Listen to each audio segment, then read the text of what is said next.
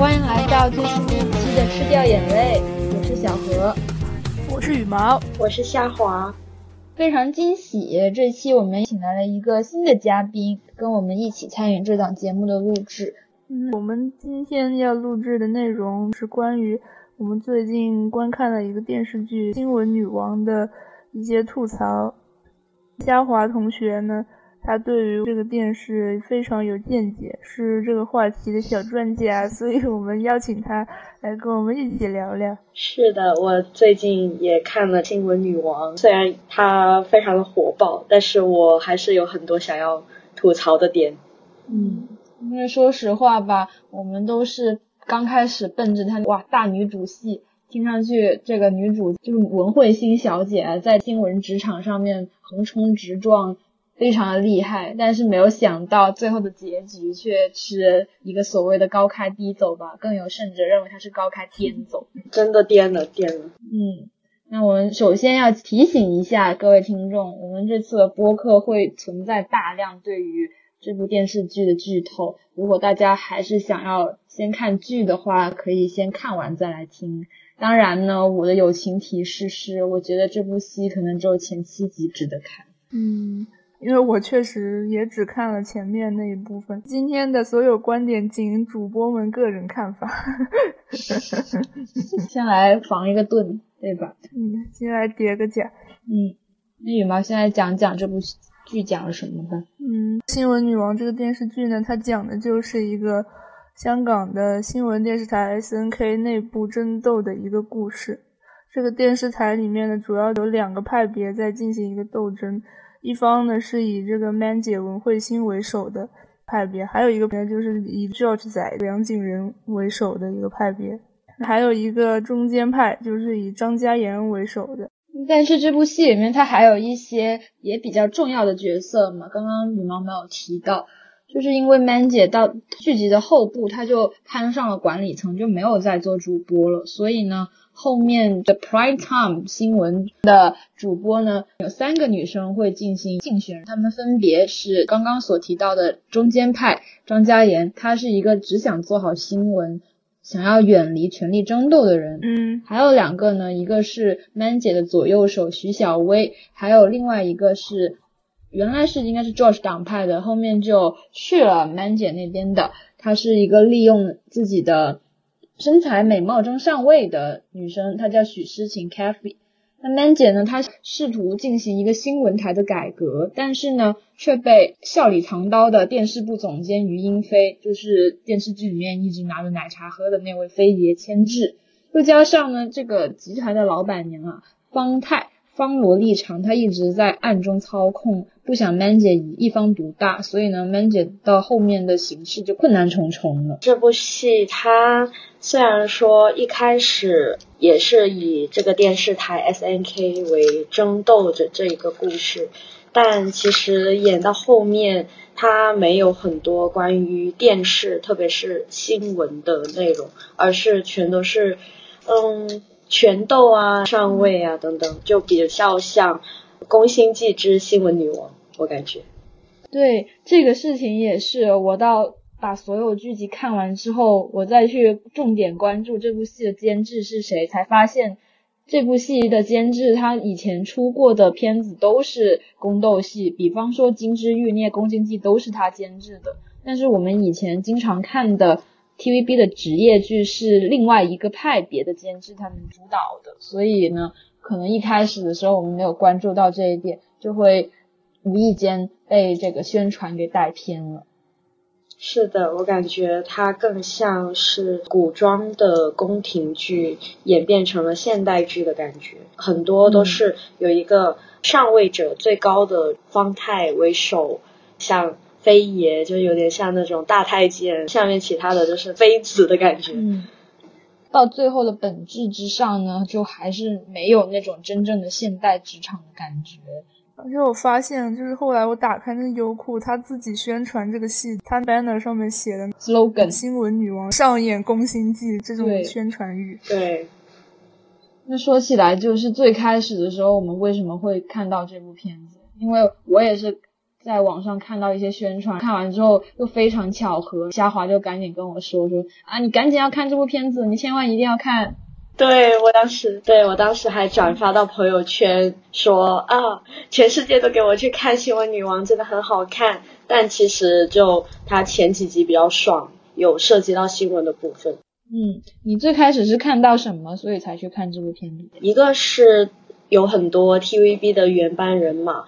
有 TVB 的情怀，因为刚好我这一段时间比较空闲，所以我就在找一些。比较老的 TVB 的剧看，说巧不巧，在看《新闻女王》前的一周，我刚把 TVB 的老剧叫做《宫心计》看完。我当时我看到，哎，《新闻女王》里面像李李诗画呀、佘诗曼啊，还有马国明啊，这些都是《宫心计》对，相当于原班人马了。我就觉得，啊，怎么这几个人从我小时候就演戏演到现在，我已经。快二十四岁了，他们几个还在荧幕上，我就觉得很好奇，他们是否还能再带给我一些新的惊喜？这是一方面的原因，可能是奔着情怀去看吧。第二个就是想着新闻女王，她主打的就是这种事业型女性嘛，我就觉得这种可能会符合我的观影的喜好。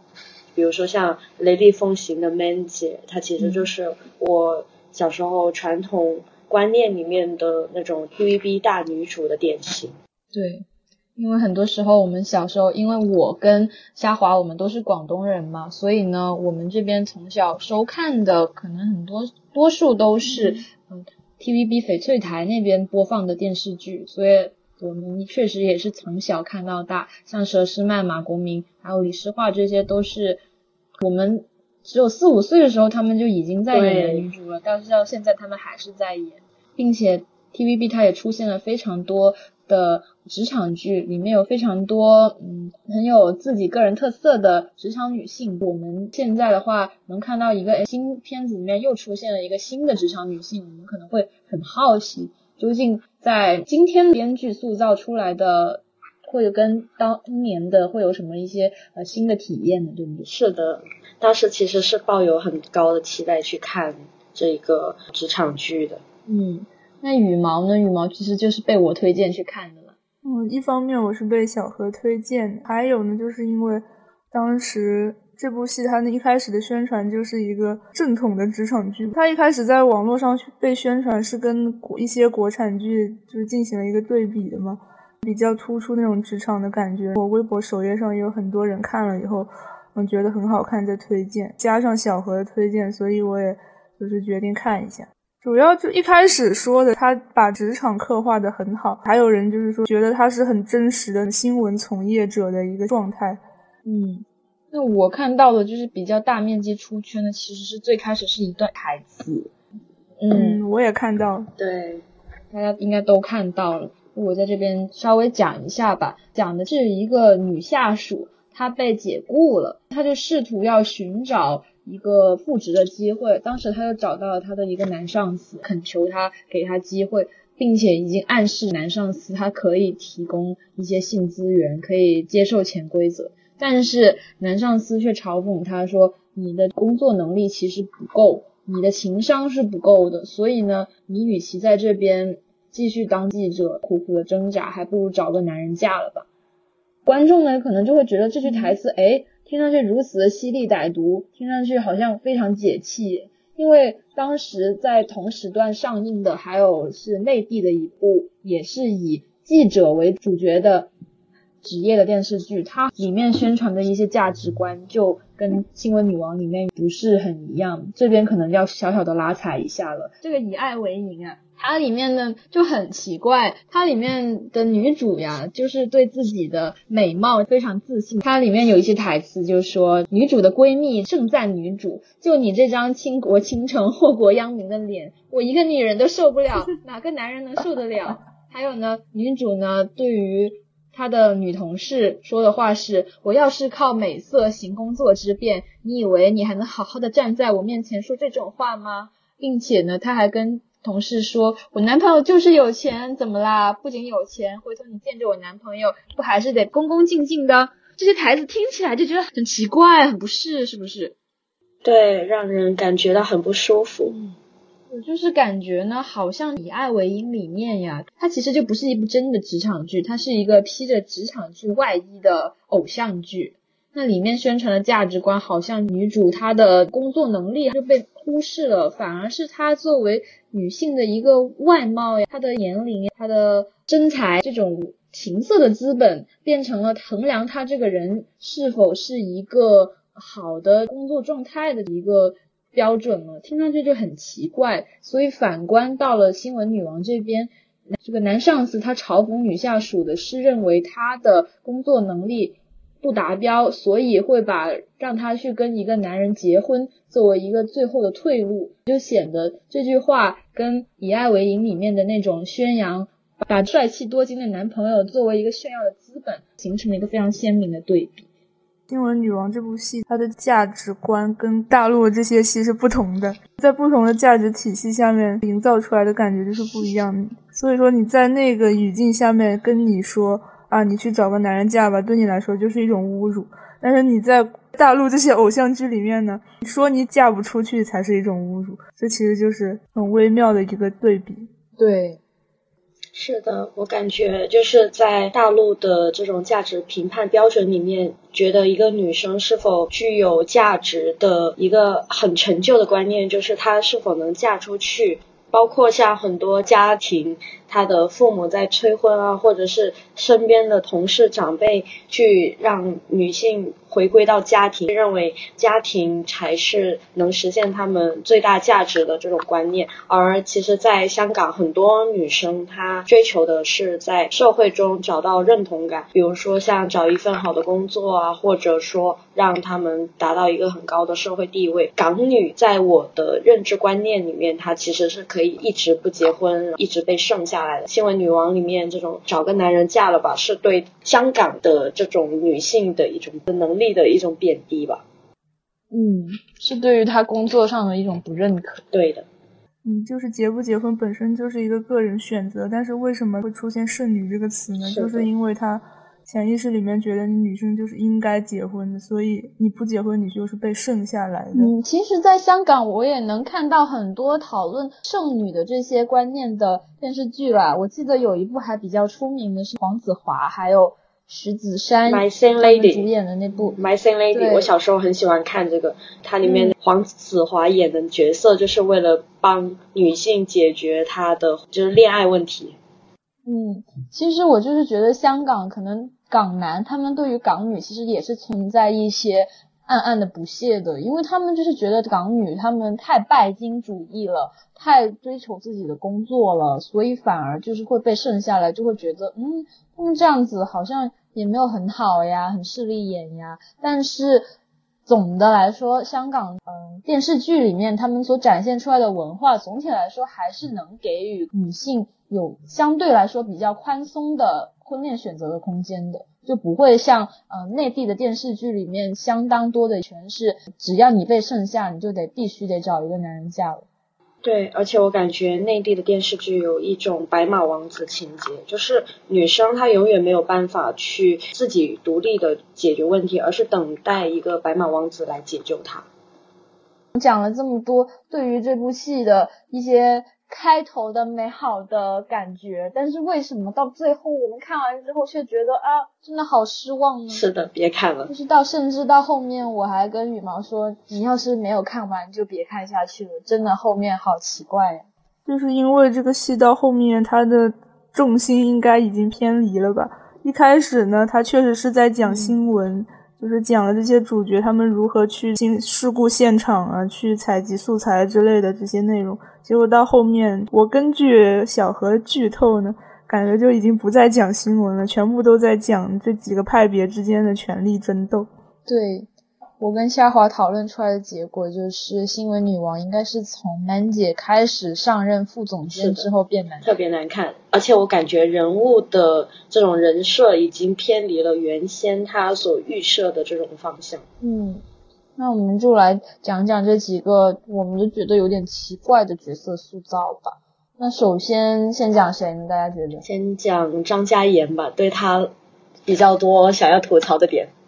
张嘉妍。刚刚开始我们有介绍简介嘛，他最开始的时候是一个嗯比较有新闻理想的，不愿意掺和到电视台内部的党派斗争里面的这一个记者，还同时他也是一个主播。那他的身份呢，应该是一个国外的名校毕业，反正他就是对他就是一个高知女性，并且呢，他也有一个正在谈婚论嫁的作为律师的这么一个未婚夫。但是到后面呢，他是如何所谓的黑化，所谓的屠龙者终成恶龙？这个转折点就会让我有些感到奇怪。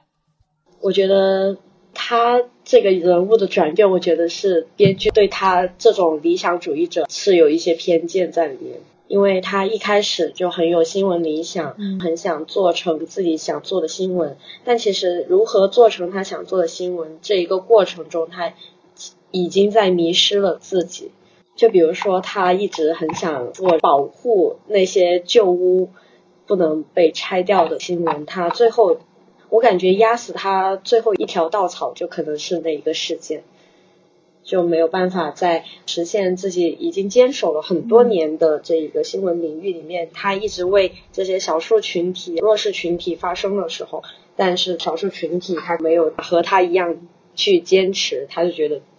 新闻理想没有实现，就因为这些挫折开始迷失自我了。而且他，我觉得是这一个剧里面比较复杂的人物，就像 Man 姐说的，他虽然。在做新闻这方面，他是一个高材生，很厉害，拿很多荣誉学位。但其实他在拳斗方面就是比比班。哦，比比班，对，就是一张白纸。就是我感觉他这个人吧，塑造的有点，确实是有点空空的。因为我们普通人吧，对于这种高知群体，其实没有太多的观察，所以不清楚究竟这样子的人物塑造是真实的。但是我们在去观看的时候，会觉得他的内里很薄弱，因为，呃，刚刚沙华有讲到的，他关于坚守新闻这边，我先补充一下，这是具体是怎么样的一个情况。那张嘉言呢，他最开始在做记者的时候，他就有一直关注当地某个地方有一个建筑商想要把这块地都给收购，开发成新的住宅还有度假区，但是呢。当时当地的还有相当一部分的呃住户，他们是不愿意离开他们原来所在的地区的，所以张嘉燕也一直在报道他们，记录他们，试图为他们发声。但是正因为他没有卷入到党派之争，所以呢，这两个党派就是 Manji 党跟 Josh 党，经常会以他的新闻能否播出作为要挟的把柄，就勒令他站队，但是他都不愿意，所以他其实是。在新闻台里面丧失了一定的话语权，又加上在他没有参与到党派之争之后，被这两党的人踢出了新闻台，利用他之后把他转到了去纸媒部，他没有办法继续发声，甚至他的发声的话语权比以前还严重的削弱了，他就会对自己的。高材生的身份产生了一个身份认同的焦虑，他觉得好像自己的能力没有了发展施展的空间，又加上当时她的男朋友跟她求婚了，她去试婚纱的时候，当时的店员都叫她准少太，她不再被称之为张嘉妍了，所以这种种的打击，再加上到最后，本来要坚守的沙河店的老板，他也打算把他自己的店铺出让给。开发商他不再坚持了，这种种之下才会导致张嘉妍最后有一种理想崩溃，事业还有爱情上都很不顺的挫折。对，已经把自己的学位证和荣誉证书全部烧掉了。其实这个也是开始发疯的一个典型事件。嗯，所以这个破罐破摔。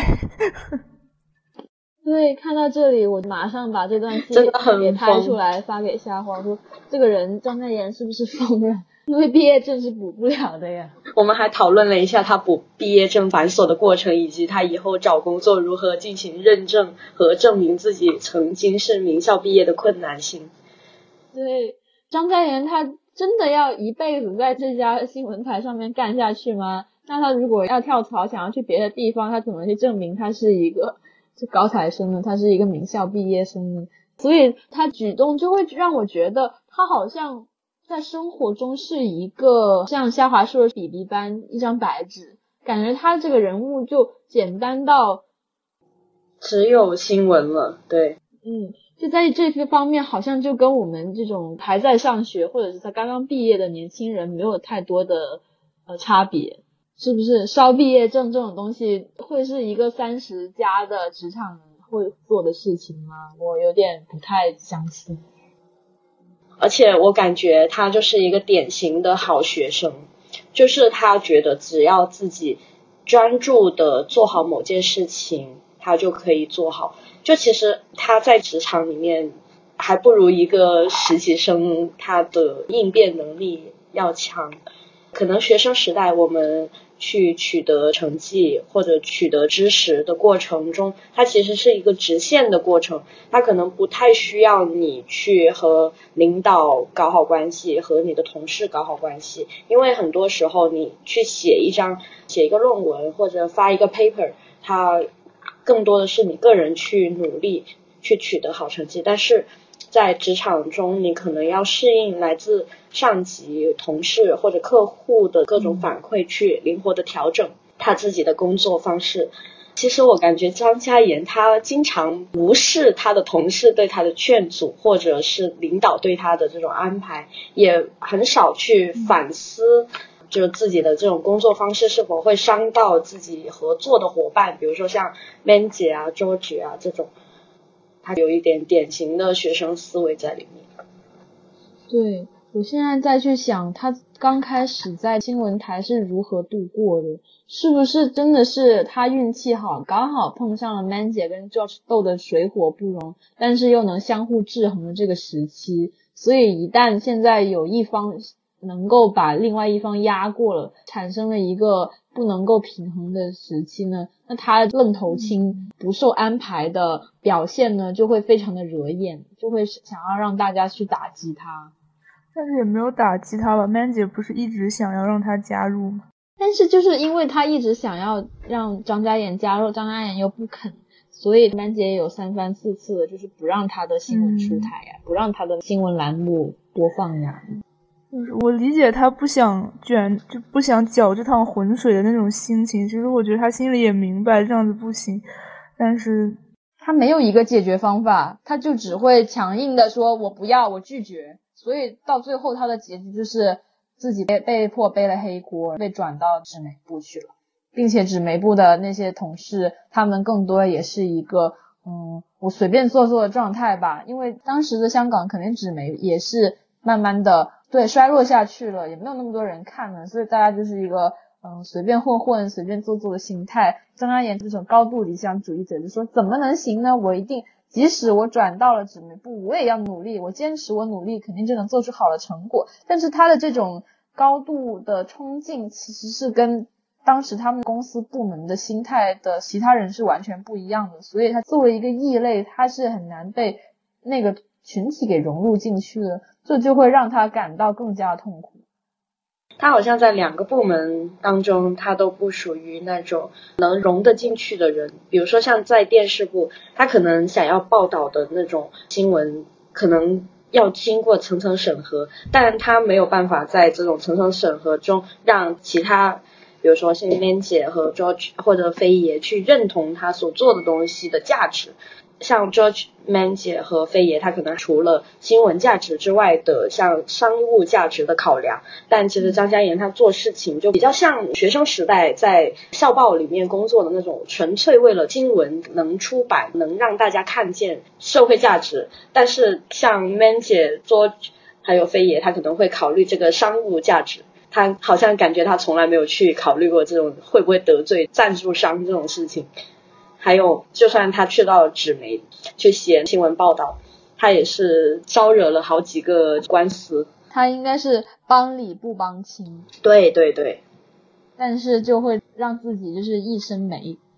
确实是他非常的一根筋啊，感觉他好像除了新闻之外，他没有任何考量。因为其实他这个个人，他可能是有很多的东西，很多背景，因为他有良好的家世，有一个做律师的男朋友，他身后有非常多东西可以支撑他，对，有后盾可以支持他，所以好像就使得他好像似乎能够随心所欲，说我想在这里边做这个东西，我就不用管其他的，就会显得他这个人相当的单薄。对，而且他还带有一点精英的傲慢，就是他觉得自己能拿到这么多好的学位，我还能发现那么多好的选题，并且把它做出来，我其实是一个做新闻很厉害的人，对哦，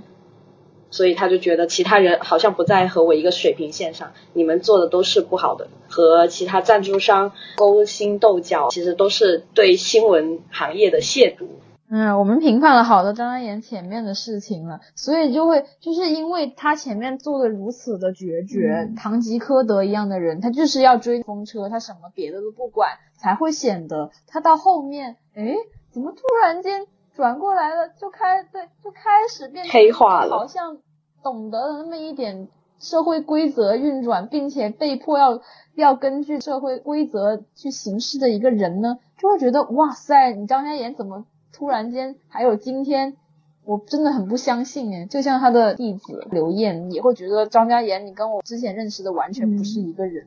就是因为这种一百八十度的转变，才会让我觉得奇怪。我觉得是编剧疯了。他真的，一开始所塑造的理想主义者，到后面他完全换了一种做法。我觉得中间的转变实在是太生硬了。嗯，我觉得可能这跟编剧最开始的时候把理想主义者塑造的过于的直，过于的愣，所以才会显得到后面的转折如此的不合理，如此的生硬。而且他可能塑造的时候没有考虑到他其他的能丰富这个角色的因素，比如说像让他有潜移默化的转变。其其实他有很多种方法可以让他黑化，但其实他最后选择的刻画这个人物的方法过于极端了。像沙河面，他最后报道没有做出来，那一个人他想移民。到后面，她男朋友跟她说：“嗯、你其实可以在家庭里面，嗯、我养你啊之类的，诸如此类的话，以及她爬上了她自己最喜欢的天台上面，发现他已经被封住了，政府要把那块地给改造，种种的这一些事情，全都放在同一集里面去讲，去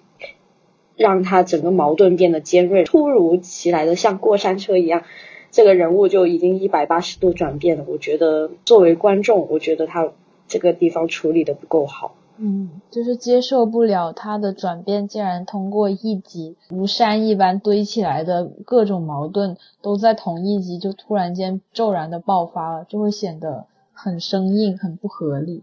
对，而且转变的就是和之前完全不一样的人，就算受到重大打击，也不可能一下子一夜之间全部所有的做法全部否定，变成了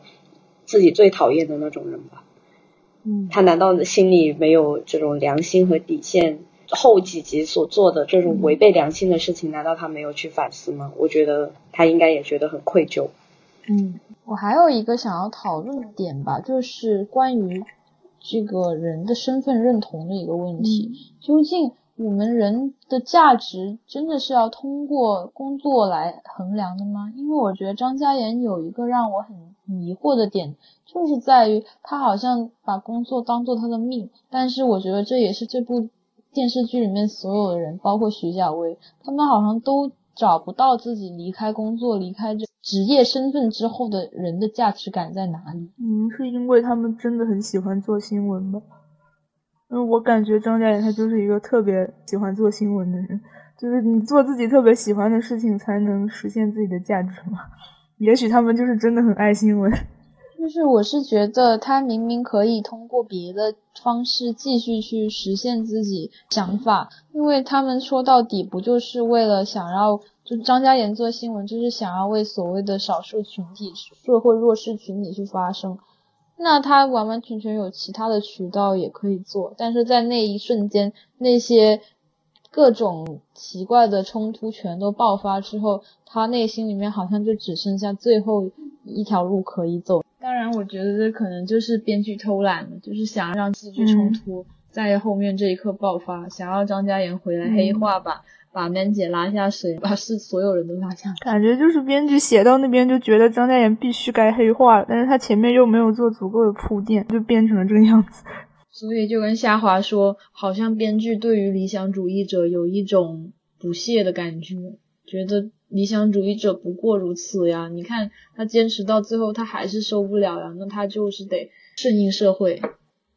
但是我觉得理想主义者他可以有更多的体现，他不必就是一根筋的冲到底，他也可以有一些更加柔软的、更加圆滑的手段去处理这种现实的冲突。因为我们每一个人都不可能能够完全的随自己的心愿做事情的，你总是有一些东西是不如意的。但是张嘉妍好像就不会，他就很执拗，他是一个很自我中心的人，他就觉得这个世界就一定得按照我所要认同的那套规则做事才是正确的。所以在他遇到那么多嗯外力的阻碍的时候，尤其是到沙河店老板决定移民，他最喜欢的棋盘格地区被嗯政府给。用作其他的用途的时候，他就崩溃了，因为这两个地方可能对于他来说都是他内心里面他觉得这是属于我的一个地方，但是实际上这些东西都不是属于他的呀，对不对？他把这一些东西看得太重了，可能就是已经化作了他似乎是一种信念的感觉，就像当初唐芷瑶也有给他提醒说，你其实可以跳出 S N K 去做别的事情，但他偏不，他就是。嗯，想要一条路走到黑吧，所以他就算有很多种方式可以让他跳出来，但编剧把他塑造的就是一个坚持所有的自我的那种人，就像你说的，有点以自我为中心。所以我觉得从张嘉妍单独这个人物就能看出来，其实我觉得《新闻女王》这整部戏好像对于呃整个主题来说，也跟张嘉妍一样。有点外强中干的感觉，就看似好像很厉害，大大家都充满了气势，在这边争权夺势，但是到最后好像又是竹篮打水一场空。但是大家后面又莫名其妙的懂得了这个道理，就开始和解了。这个全片最忍不了的一个镜头，就是五个人开始分同一喝一瓶水。但我看到，其实有很多人对他喝这一瓶水的解读，就是说这种新闻理想的薪火相传，象征着女性力量 在每一个角色的之间的传递，最后一个大团圆结局，就是 TVB 最经典的这种戏路，大团圆，然后所有人相安无事。我突然觉得很奇怪，就是你说他们最后在和解，他们在和解什么啊？我突然很纳闷。我也搞不懂，对我真的对啊，你刚刚羽毛点出了一个我最疑惑的点，但是我刚没有想明白，就是他们究竟在和解什么？对呀，有什么？大家都是为了上这个班而已。对呀，对，到最后张嘉妍她也没有说抱歉，她只是通过把自己就是以前收集到的一些资料分享给刘艳，假装这边说那是我丢的，是我不见的一个 U 盘，通过刘艳。来把他所知道的新闻真相给播报出来。徐小薇呢，她后面也离开了新闻台去做自己可能比较想做的事情吧，保护一些小孩儿童。Kathy 呢，他最后呢，他也不当主播了，这个事情我们后面可能要好好聊聊。他去当政府的官员了。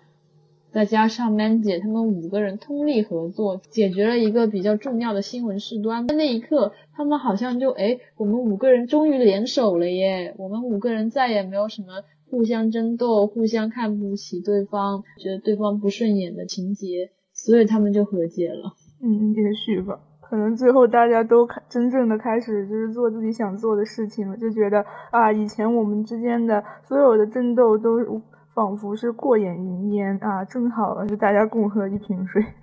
嗯，因为说到《新闻女王》这个监制，所以我就想说回我们前面一直在说它是一部职场的宫心计嘛，所以我就想要，哎，夏华刚好不是看完了吗？你就能能能不能讲一讲，就是《新闻女王》这部戏，它跟宫心计他们中间的主题内核有没有什么相似？宫心计它可能就是从小小的女士做到。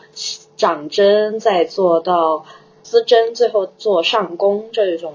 晋升的渠道。那新闻女王她也有，比如说你作为一个实习生到正式记者、高级记者，然后再到主播，再到副总监、总监这种明显的晋升的渠道，是和《宫心计》有一点类同的。上面的权力比你大的时候，你就会有一种对权力的渴望和想要获得更多的话语权。第二个就是都是。聚焦于这种女性她的成长，但我其实觉得《宫心计》它还有一个和现代剧不一样的是，它有一个皇帝的角色，皇帝他在里面主导了整个皇宫，他的绝对的权威。新闻女王她也有一个绝对的权威，就是方太，她把这所有的员工比作她的这种包包，其实就把人对物化了，有种物化的感觉，物化了的感觉。两部剧都有这种绝对的权威在。这里做主导，因为我很久没有看《宫心计》，到最后的结局是什么呢？我就记得女主是佘诗曼演的刘三好，她就一直在做一个好人。姚金玲杨怡所饰演的是一个白转黑吧，她最开始的时候非常善良，跟刘三好一样，但是后面就又因为一直被人家欺凌，所以她黑化了，做了很多坏事，但也被大家揭露，后面他就疯了。最后的结局是这样的：姚金玲她还是在后宫里面看到了一些新晋的小宫女，忆往昔，想到她以前和刘三好的事情，她其实是疯了。她就跟这两个小宫女说：“你们以后要相亲相爱，做好姐妹。”刘三好出宫了，她带着和刘显阳生的女儿，在扬州城上看到了她期盼很久、失踪很久的刘显阳，在一个杨花飘零的场景里面。两人相视一笑，就结束，就是结局。那这样子的话，我觉得《宫心计》它反而就是一个开放性的结局，它还会给观众留下一些遐想，就没有什么特定的指向性。但是新闻女王好像，哎，大家突然间就变大团圆了，好像是一个看似是一个好结局。宫心计它其实又有一种延续，就是说在宫廷里面，它生生不息，永远有新的这种生命会进到深宫之中，又是会有新的这种争斗啊，这种感觉。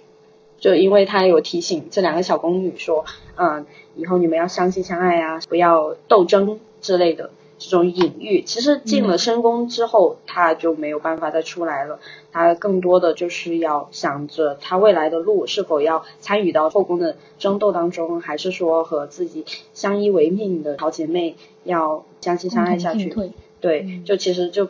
有点映射了皇宫，就是你进了去你就出不来的这种围城的感觉。那新闻女王呢？我觉得她的结局要喝这个水。我觉得真的是我没有办法理解的一件事情，就是喝完这个水，它后面又安插了一个佘诗曼和黄宗泽见面的，可能是隐喻了第二部要拍的这种处理。对，后面好像就是飞爷离开了，方太又安插了一个新的人物，就是黄宗泽所饰演的这个古兆华进入他们新闻台内部，古兆华就对 Man 姐说。啊，以前以后不要想着当新闻女王了，我是要当新闻国王的人。我们去看后面会怎么办吧。那又开始争斗啦，就是确实也是一个生生不息、源源不绝的斗 啊，就觉得好讨厌啊！你们两你们别斗了好不好？你们就自己干自己的事吧，好烦啊。嗯，但是其实其实你说新闻女王，你们这样子新闻台里面斗来斗去。没什么意思呀，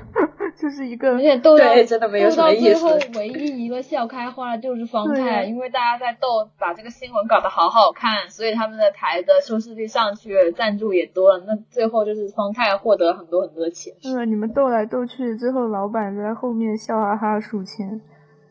所以就是资本家的剥削还是。就是说新闻女王她有一个问题，就是像小何之前说的那样，就是外强中干。他这样斗来斗去，但是就是没有什么意思，没有一个明确的一个主题。但是像《宫心计》或者说一些古装的宫斗戏，《甄嬛传》之类的，其实他们都有一个比较核心的主题，就是他们反映了皇权的残酷。就像《宫心计》，最后这宫女都一个一个进去，大家都是没有办法主宰自己的命运的。虽然说我可能最后斗赢了，就像甄嬛获得了一个太后的位置，但是呢。其实也是满盘皆输嘛，因为身边都没有人了，也很孤单，大家都是皇权的受害者。所以它其实是有一个反封建内核的。但是新闻女王就缺少一个类似的内核，就大家斗来斗去也没有得到什么，也没有体现什么。可能这就是这个编剧他本身就是拍这种宫斗剧的。惯性思维吧，所以他没有办法，就是说在现代社会里面去塑造一个类似于皇上或者皇权至高无上的这种角色。但其实这个普普通通的打工的地方哪有这么多像这种残酷的事情？那你干不好，你不想干，那你走，这是最好的方式，而不是说你就在那里斗斗斗。我觉得有点脱离现实。所以就是编剧他还是因为他以前可能主编的都是这种古装宫斗戏，里面他的角色这样子的形式做法其实是行得通的，因为他除了一路斗一路上升，他别无他法，否则他的结局就是死，就是被贬入冷宫，无人理会，非常凄惨。但是他如果把这个皮生搬硬套的套到一个现代的职场剧里面，这套形式就完全没有任何的说服力了。因为在我们现代的社会之中，我们人是自由的，我们是有选择的。对，我们完全可以离开这个地方，并且这里面的角色一个两个都是有自己的工作能力，并且也有一定的经济收入、社会地位，他们完完全全可以靠自己，就像杰哥一样，他离开了，他不当摄影记者，他开个车行，他也可以活得很好，并且他还没有任何的同事，他活得非常的开心。是的。而且我觉得他这个剧里面还是有一些正常的普通打工人的身影的，比如说像摄影师，火场里面就是我非常期待的一个生工作理想的工作状态，在这些斗生斗死的主播之间有一个正常人，我觉得还是很不容易的。他到点就下班，对我最理想的状态就是到点下班。还有一个我非常羡慕的地方，我觉得是他们的网志部。虽然大家都在唾弃说啊，其实网志部好痛苦，但是我觉得他们的工作环境好好，全都是面对着强工作，大家有事就讨论讨论，做的事情又比较轻松，同事关系又很和谐。对啊，他们的年龄相差又不大，都是年轻人。而且我看到刘燕在后面，他在做牛肉丸，是不是掺了假肉的事件？他还可以公费吃东西，可是下午茶多开心，真的很快乐。好，我们说完这个新闻女王，我们最开始以为的女王吧是文慧欣楠姐，嗯，这个角色好像也有一点不得不说不吐不快的事。一开始我们就是觉得她是一个大女主戏嘛，就是我不是很明白为什么。就是编剧在塑造这样一个非在职场上这样一个雷厉风行、特别有能力、特别强的一个女人，总要写她心里面有一个什么白月光。她如果有什么困难或者有什么想不通的事情的时候，她就会去找她白月光。这就很像你塑造那些霸道总裁，他们心里面也总有一个什么已经去世的白月光。通过有个纯元，对，有个纯元，就通过纯元。给纯元的往往就给他一些信念上的支持啊，让他能够一下子啊拨云见雾，能够渡过难关，我就觉得很奇特。这是不是就是说明，其实曼姐她可能应该不是一个女性，她可能就是一个性转版的大男主。大男主。所以这个戏还是让新闻国王来的。就是很奇怪，我觉得很多不光是新闻女王，有很多戏她都是这样，她塑造一个很强悍的女性角色的同时，她就会在某个地方强调说啊，她虽然很强悍，但其实她内心还是有非常柔软的一面，她心里还是有她一个脆弱的小角落。我就觉得这个点让我觉得很别扭，就为什么女性必须得脆弱呢？是的，这也是一种非常刻板的印象。嗯，就他其实像你们说的，他背后有智慧男人的点拨，就是许志杰嗯的点拨，我感觉就和你们说的一样，一个有点像霸道总裁，他背后有一个内心柔软的地方。其实我感觉很多时候。一个女性的成功，她不一定说一定要靠一个男人给她的点拨，但在这个剧里面，很多时候，呃，比如说不仅仅是文慧欣这一个角色，她有经过裹脚杰的点拨之外，像许诗晴，她要去获得政界的地位，也是通过了一个市场部的总监男人去帮她获得的机会，还有像张嘉妍，她刚入职场的时候也是有。George 带他，可能还是经过了一定的男性力量的帮助。我觉得他和他所想要达到的表达女性独立的这种观念是有点相违背的。嗯，就显得他冲突了，好像你这些女人看起来都很独立强大，其实是因为有一个更厉害的男的在带领。对，还有就是许诗晴，他不是后面说他父亲去世了，所以他就说我不做新闻了，我要去当公务员。就这个点也也让人觉得很奇怪，就是他原本是一个不惜出卖自己的色相，就非常有野心，非常想要往上爬的这么一个人设。结果你到最后告诉我啊，其实他这样做都是因为他爸爸，现在他爸不在了，所以他要另寻他路，这也让我不是很能接受。对，这就会让人觉得很奇怪，就是为了他的这种努力找了一个理由，并且这个理由很虚弱，觉得配不上他前面那种野心。对。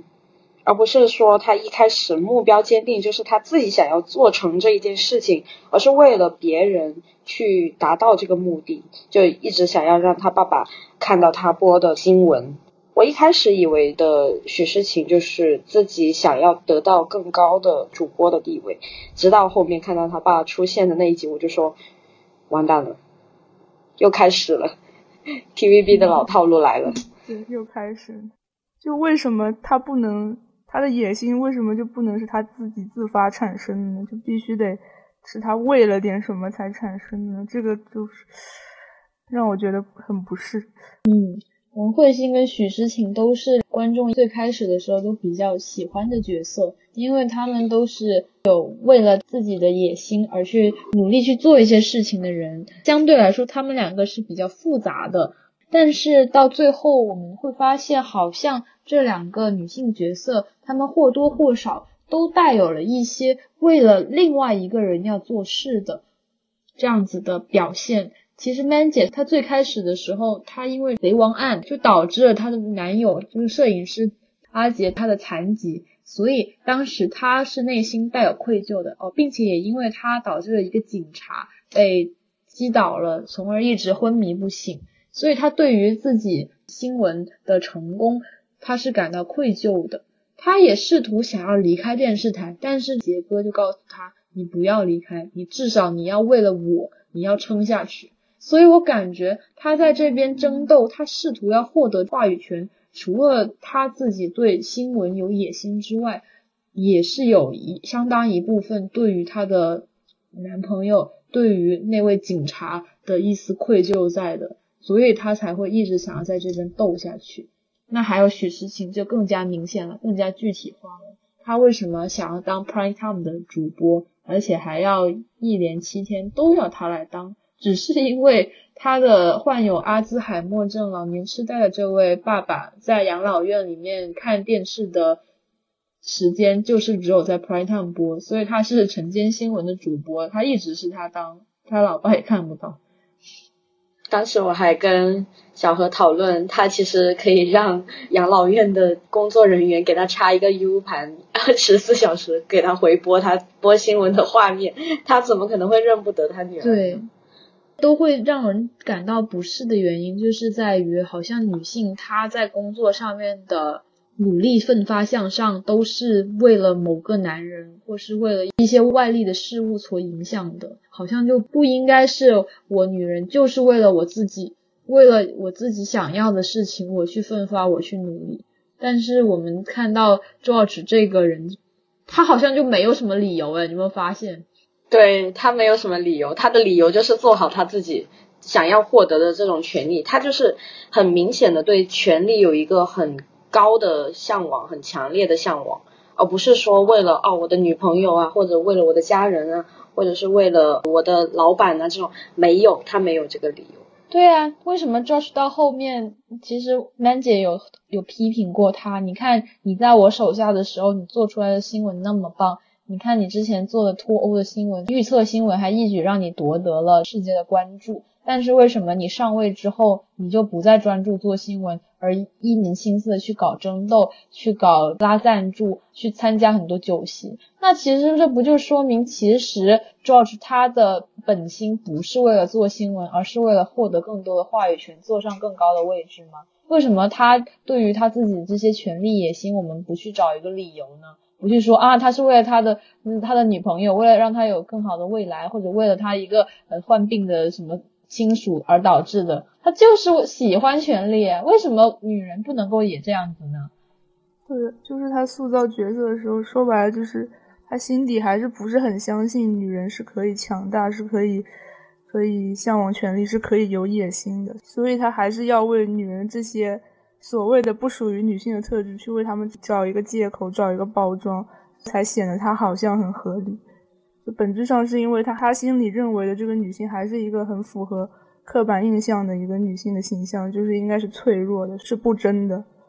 所以我觉得现在的现代女女性真的好累哦，她既要承担自己所要承担的那份所谓的呃女性应该要做的情绪劳动的价值，做一个温柔。做一个呃贤淑，你看小薇，她除了在上班之外，她还要去 George 的住所里面呃给他打扫卫生。那但是呢，她同时呢也要在职场上表现出她坚毅的、勇敢的、一往无前的、拼搏向上的一面。所以呢，我们总会有听到很多我们在问。那些事业有成的女性问他们：“你们是如何平衡家庭跟事业的？”但是我们却从来没有听说过有人问男性：“你们是如何平衡？”好像我们也或多或少有聊到了这几个比较重要的角色。大家还有没有对于另外的两位喝水的女子刘艳跟徐小薇有没有什么话要讲的？我觉得徐小薇我有一些想要讲的地方。其实徐小薇是这一个剧里面比较可怜的。女性角色了，因为她不单单只有原生家庭的痛，而且她还有遭受精神病的这种困扰。其实我感觉到她是一个在整个剧里面比较卑微的一个角色。一个是她所要做的工作不是她自己想要真正做的，所有的事情都是在别人的期待下去做的。她期待自己啊可以让家庭过得更好，或者说。期待得到 Man 姐的肯定，期待得到男朋友，呃，在工作中可以获得他的权利，或者说家人对他的这种期望，还有很多别人给他的期待，但是没有一个是真正想要去为自己做的一件事情。其实觉得这个角色很很惨，而且所谓他自己真正想做的事情，还是 Man 姐指导给他的，带他过去的，而不是他自己发现。对他们很少对自己有一个清晰的认知。就从头到尾，从他迈入 S N K 想要找到这一份好的工作开始，他就已经迷失了找到自己的价值。嗯，其实我可有点这样讲，我有点心疼小薇，因为徐小薇她好像是一个很少去真正倾听自己内心想要的人的一个角色，所以她不断的把自己的依赖放在另外一个人身上。他最开始的时候进入 S N K，他跟曼姐表达的是我想成为你这样子的人，但是为什么他能够呃，他作为一个嗯副学士，也就是我们内地应该说是大专生的身份，却能够获得曼姐的青睐，把他包装成斯坦福毕业的一个高知女性进入新闻台，但是却一直要被迫为曼姐承担许多像类似于保姆一样的工作。她自己心里究竟有没有对自己为什么会被 Man 姐喜欢上，被她青睐上，而且还被她画饼说说要成为接班人，有没有进行一个向内的思考呢？为什么 Man 姐就选我不选其他真正所谓的有才识、有学位的人呢？她好像就故意把这一点给忽略了，她就觉得嗯，他选我肯定有是因为我够，我配。但是实际上究竟是怎么样的？他其实也能够从自己承担的这些义务以及其他人承担的不同的事项中，应该能感受到一点不一样的吧？但是他却忽略掉。我觉得他是已经迷失在这一个 S N K 里面了。他从来不知道自己想要什么，所以他从来不会去想为什么要这个东西，而是凭借着惯性去获得他所能获得的。比如说，别人给他一个任务，他就完成，但他不知道为什么要完成。他试图是寻找得到一个社会体面的认知，因为他的妈妈是一个捡垃圾的人，他们家住的是公屋，他们家整个家庭都是属于一个社会阶级比较低下的人，所以这就是导致他为什么想要往上爬，即使给到他的是一个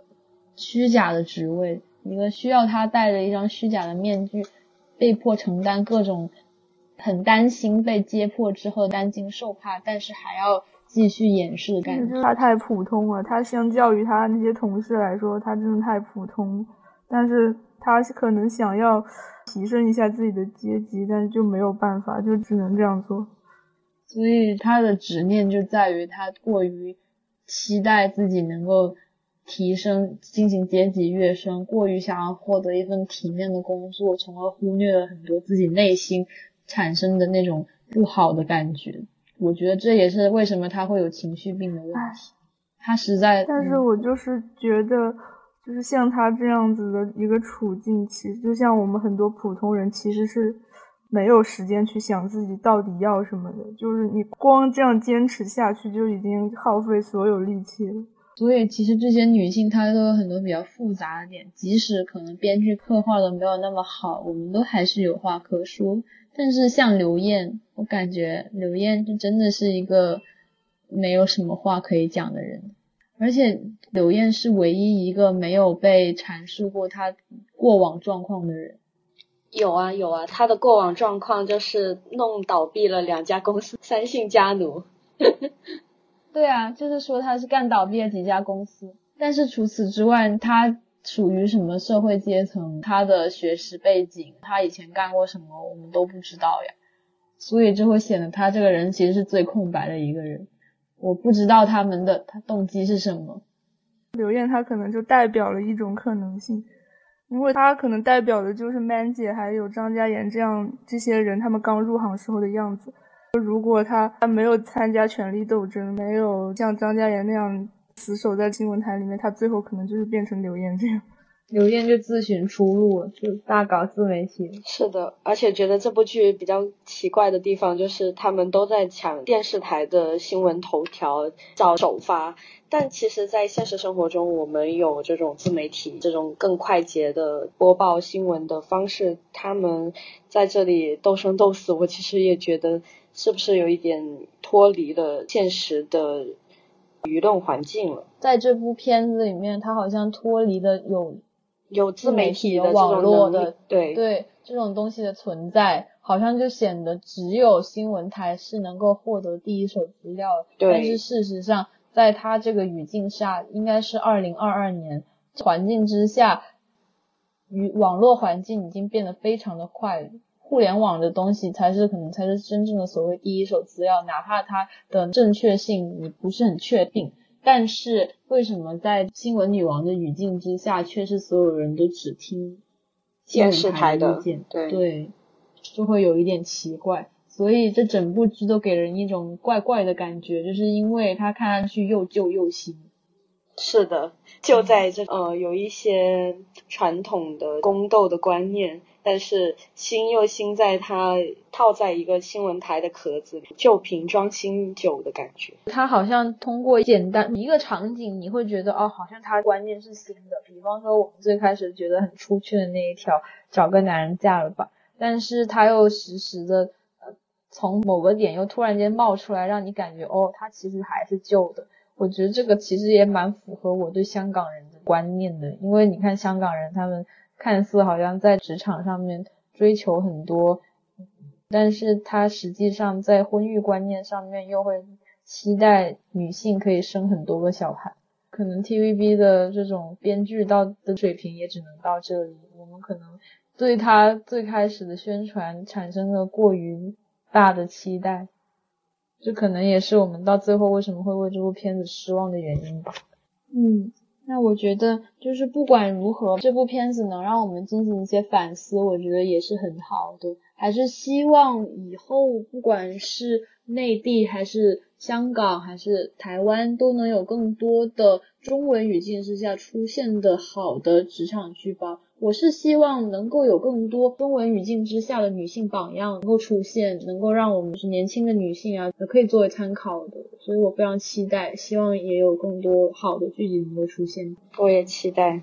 对，那我们本期的播客就讲到这里了。我是小何，我是羽毛，我是虾滑。谢谢大家，我们下期再见，谢谢，拜拜。拜拜。拜拜。什么都不做。有什么